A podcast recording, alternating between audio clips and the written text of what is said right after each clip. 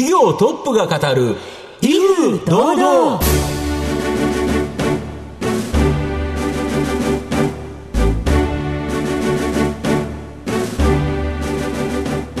毎度相場の福の神こと藤本信之です。アシスタントの飯村美希です。さてこの番組は巷で話題の気になる企業トップをお招きして番組の指揮者的役割である財産ネット企業調査部長藤本信之さんが独特のタクトさばきでゲストの人となりを楽しく美しく奏でて紹介していくというちょっと変わった雰囲気でお送りする予定の企業情報番組です。さあどんな感じになりますか藤本さん？予定ですからね。分かんないですよね。初めての番組ってなかなか。まあとりあえずやってみましょう。では早速行かせていただきたいと思います。今回、えー素敵なゲストをお招きしております、えー最後までどうぞお楽しみください。この番組は情報システムの課題をサブスクリプションサービスで解決するパシフィックネットの提供財産ネットの制作協力でお送りします企業トップが語る威風堂々それでは本日のゲストをご紹介します。証券コード7043東証マザーズ上場アルー株式会社代表取締役社長落合文志郎さんです。落合さんよろしくお願いします。よろしくお願いしよろます。しくお願いしますそれでは早速会社の方をご紹介させていただきたいと思います。アルー株式会社は東京都千代田区九段北に本社がある人と組織の成長を目指す人材育成研修事業がメインビジネスの企業です。それでは落合さんの方からですね、簡単に御社何をされている会社なのか教えていただけますでしょうか？はい。ある株式会社は、えー人の可能性を切り開くということを、あの、企業理念としまして、法人向けの人材育成をお提供しております。で、主に大企業ですね。従業員1000人以上のような大企業をおお客様といたしまして、まあ、例えば新人研修ですとか、あるいは管理職の研修ですとか、まあ、そういったものを請け負って、えー我々の方で講師ですとか、プログラムを提供させていただく。そんなビジネスをしております。さあ、ではですね、企業のお話の方はですね、後ほど、はいじっくりお伺いするといたしまして、まずは、落合さんの自己紹介を兼ねまして、一問一答にお付き合いしていただきたいなと思います。はい。それでは落合さん、質問の方行かせていただきます。生年月日はおいくつですか？昭和52年3月22日生まれ42歳です。出身地、出身校は？はい、大阪生まれの東京育ち。えー、出身校は高校が武蔵高校、えー、大学、東京大学う出身でございます。子供の頃のお父さん、お母さんの職業は？えー、父親は大学で数学の先生をしておりました。はい。で、母が兼業主婦と言いましょうか。はい。せ専業主婦をしながら、えー英語の先生をしておりました。かっこいい。はい。尊敬する人は？海外の人なんですけど、ムハマド・ユヌスという、えーグラミン銀行という、はいえー貧困層の方を対象にしたマイクロクレジット、お金を貸すビジネスを提供しているう方がいらっしゃって、その方がお会いしたことないんですけど、非常に尊敬してます。はい、ここ気になるところですね。社会人1年目はどこでスタートされましたか？はい。ボストンコンサルティンググループというう外資系のコンサルティング会社で最初の1年目をスタートしました。起業しようと思ったのはなぜでしょえー日本の社会問題として、えー少子高齢化、労働力の減少というものがあると思うんですね。で、これはもう数十年、あるいは100年の規模にわたって、えー問題であり続けるだろうと。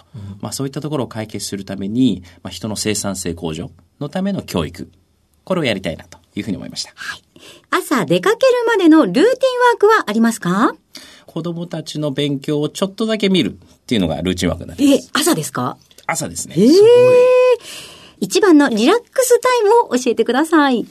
リラックスタイムは家に帰った時に一番下の娘からお帰りと言われる瞬間でしょうか？あ素敵ですね。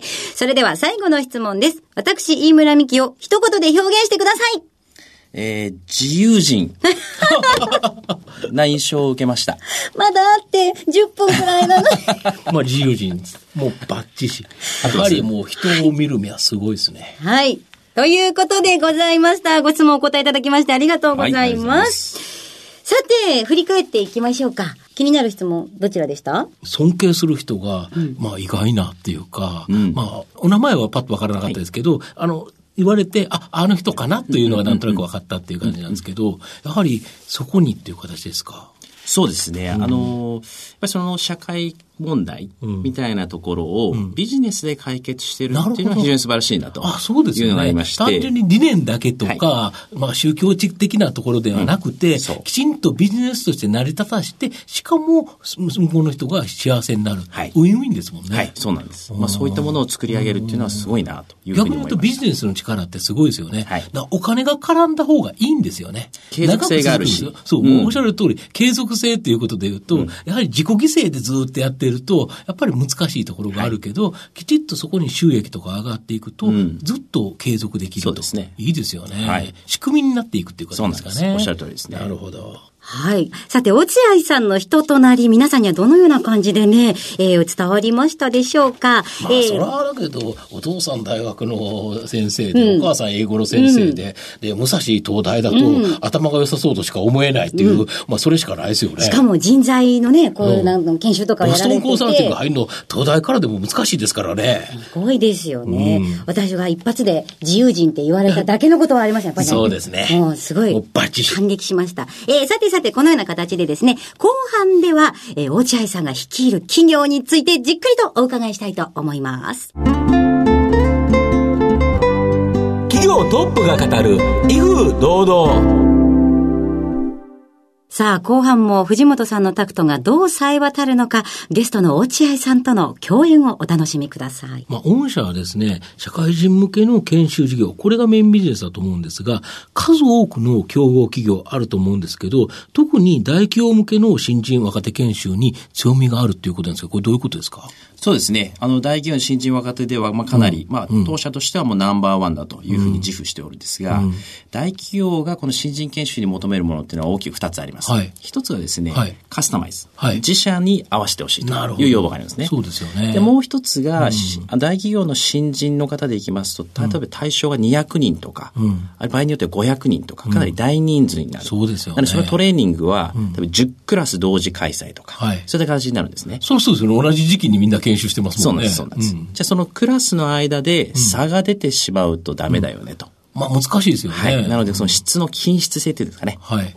一定の質でちゃんと研修をやってほしいと。だからカスタマイズしてほしいんだけど、その質を保ってほしいと。この二つが基本的なニーズになるんですが、我々はそこに対して教材をかなりカスタマイズをして、えー一社一社ですね、一日の研修でいきますと100ページ、場合によって150ページぐらいの教材を作り込んで、はい。えーやりますので、まあ、カスタマイズもできるし、かつ教材を作り込んでいるので、えー例えば10人の講師が並んでも、その教材に沿ってやれば、しっかりとしたクオリティが担保されると。まあ、そういったところが我々の強みになっています。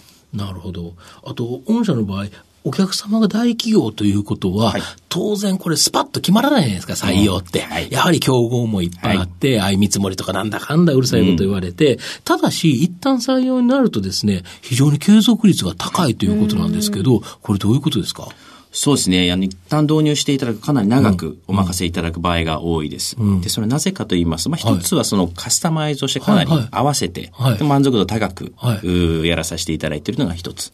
もう一つは、いわゆる研修をやった時に、その研修をやっただけじゃなくて、その後、例えばその受講生がどう変わったかっていう行動に関するデータを取ったりとか、あるいはテストをやって、そのテストの理解度データを取ったり、まあ、そういったデータをたくさん取ります。で、そのデータを分析をして、その次、じゃあこういうことを改善しましょうという形で翌年やりますので、まあ、そのいわゆる PDCA というんでしょうか。かつデータを元にした PDCA があって、毎年毎年改善していきますので、まあ、そうするともう3年4年やってくると、大企業さんとしてもあまりこう変える理由がない。まあそうですよね。はい新たにどっかに変えたら、また最初からやんなきゃいけないとおっしゃるということで考えると、御社の場合、ある企業のやつを受託すると、一番最初の研修より、それより2年目、2年目より3年目とどんどん良くなっていくと。はいそうするとお客さん離れるわけがないということですよね。はい。なので、新人でお研修をお任せいただいて、じゃあ新人が配属したときに、どうやら配属していくと、ちょっとトレーナーの方とか上司の方のコミュニケーションうまくいってないようですっていうのが分かったときに、じゃあトレーナーのトレーニングやりましょう。管理職のトレーニングやりましょう。という形で展開することもできるわけですね。なるほど。ずっとそばにいてくれる感じ、心強いですよね。いいですよね。そうなんです。実はアルーというのが、その、アルーという言葉って日本の言葉の中にたくさんあるじゃないですか。は何ですか？っていうのが、あの、実は社名を決める一つの理由になって。なるほど、そうだダジャレってことったんですか？ちょっとダジャレの要素があると思う ちょっとだけね。あるっていうのは、オールドパシビリティ我々人の可能性を切り開くがはい企業理念。で英語で言うと、オールドパシビリティとなって、はい。そこの言葉から ALUE という、あるという言葉を決めたのが本筋なんですけど、ちょっとダジャレの要素としては、日本語の中にたくさんあるので、はい。えーそのぐらいすごく身近な存在である。はい。鳥肌ですなるほど、すごいですよね。えー、あ、邪魔してすいません。いえ、大丈夫、大丈夫、大丈夫です。で、だから、あの、毎年、御社の場合、新規のお客さんを獲得していくということでいうと、これ、ずっと右肩上がりになっちゃうっていう感じですか？そうですね。当社のその売上の構造でいくと、去年のお客様から大体同じぐらいの売上を今年いただけて、うんまあ金額で言うとなるリピート率が100%近くなって、それに加えて新規のお客様の売上が上がりますので、まあ継続的に安定的に成長できると。これいう形になりますね。だけど全部取っちゃったら、大企業って数が限りがあるじゃないですか。大体今、どれぐらい取ってるっていう感じですか？そうです。当社がお客様としてターゲットにしているのが2000社あるんですけど、その中で今まだ300社しか。あ、まだ15%。ええお取引できてまだまだ、まあ半分ぐらいまでは取りたいなという感じですか？半分だったらまだ3倍、4倍っていうところの成長は全然あるとあるという形ですか？あと、企業研修でも、やはり時代の流れにですね、合わせて、流行り廃り、こういうのがあるそうなんですけど、最近人気のテーマ、どういうのがあるんですか？そうですね。一つの例でいきます。グローバル人材育成はい。というものがあって、そうですね。日本だけではなくて、やっぱ世界で活躍できる人材がはいそうですね。育ったりと。うん。しかもそのお生産拠点をこうマネジメントする人のイメージよりは、例えば東南アジアのようなところで、はい。えー市場がすごく広がっていくところで、はい。マーケット開拓をできてなるほど。まあ、そういった人材という意味でのグローバル人材っていうのが非常にニーズがありますね。で、当社としてはこのグローバル人材、じゃあ国内で活躍している人材と何が違うのかっていったときに、それが2つあると考えてい。て、一つは語学ですね。まあそうですよね。そこの言葉が喋れないと、うん。日本語だけではなかなか難しいですよね。そうですね。やっぱうんりその一つ語学であります。ただ語学だけできてもうまくいかない場合っていうのがあって、うん。はい。これ何かというと異文化理解。はい。で異文化の違いを理解してそれを活かせるということですね。なるほど。はい要は、日本人だと、長い日本人だから、日本人の中で関係がわかるけど、海外に行った時に考え方が違う方がおられるから、やっぱその人に合ったことをやらないと、日本のやつを無理やり押し付けてもいけないということですよね。そうなんです。そうなんです。なのでこの二つをトレーニングするために語学。では当社で言ったアルー語という英語のサービスをやってまして、はい。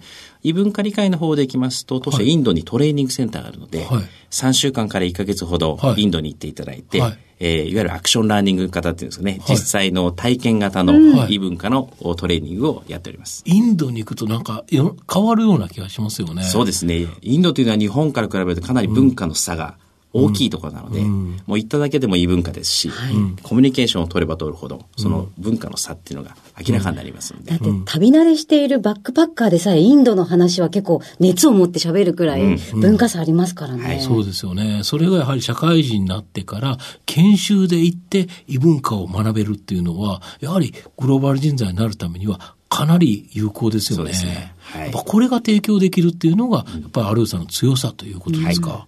なるほど。最後ですね、御社の今後の成長を引っ張るもの、改めて教えていただきたいんですが。今後の成長を引っ張るものとしては一言で言うと個別化だというふうに考えています。はい。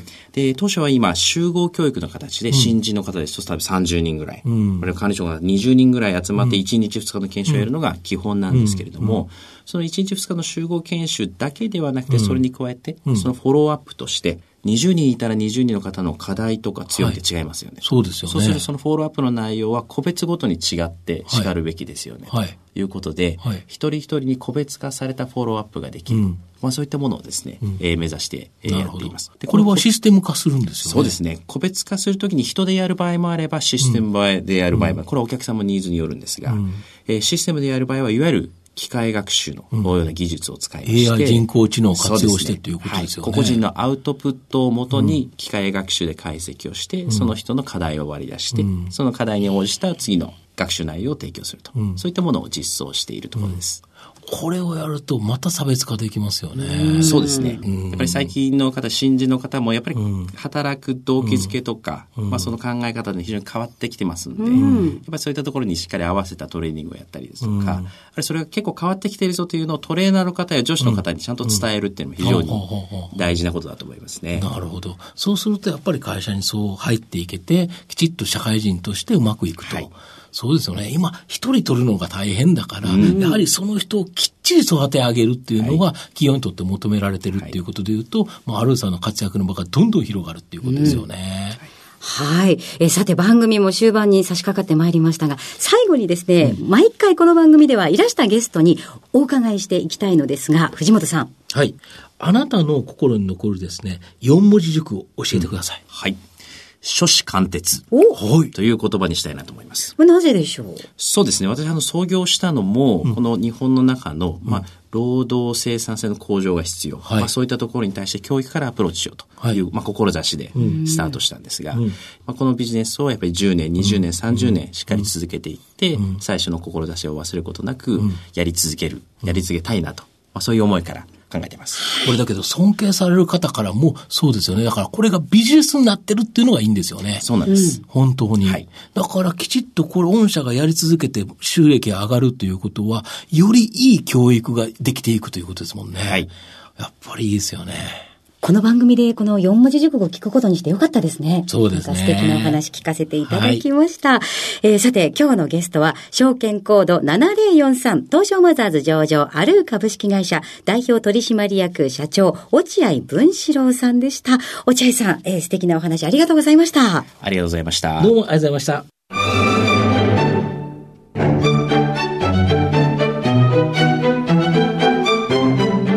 トップが語る威風堂々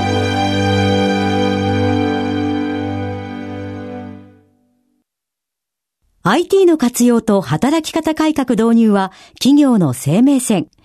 東証2部証券コード3021パシフィックネットは IT 機器の調達、運用保守、クラウド活用まで情報システム部門をサブスクリプション型サービスでサポートし、企業の IT 戦略を応援する信頼のパートナーです。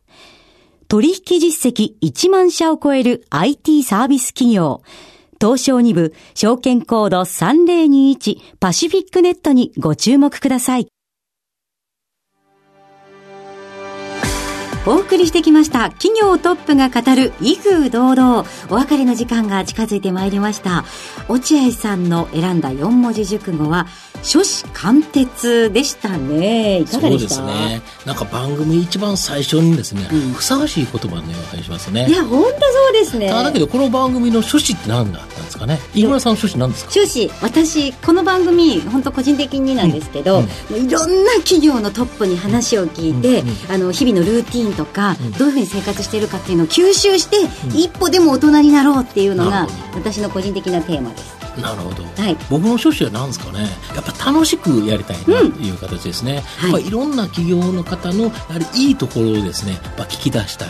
当然その企業を作ってるのは人という形で、うん、経営者という形なんでやっぱ経営者の人となりがやっぱちょっとでも分かっていただけるような、はい、でその経営者が率いている会社だからこそ面白いんだいいんだというのをですね知っていただきたいなというのが趣旨で頑張っていこうというふうに思います。はい。その様子を皆さんに楽しく聞いていただけたらなと思います思います。それではここまでのお相手は相場の福の神財産ネット企業調査部長の藤本信之と飯村美希でお送りしました。来週のこの時間まで。ほなさいなら。この番組は情報システムの課題をサブスクリプションサービスで解決するパシフィックネットの提供財産ネットの制作協力でお送りしました。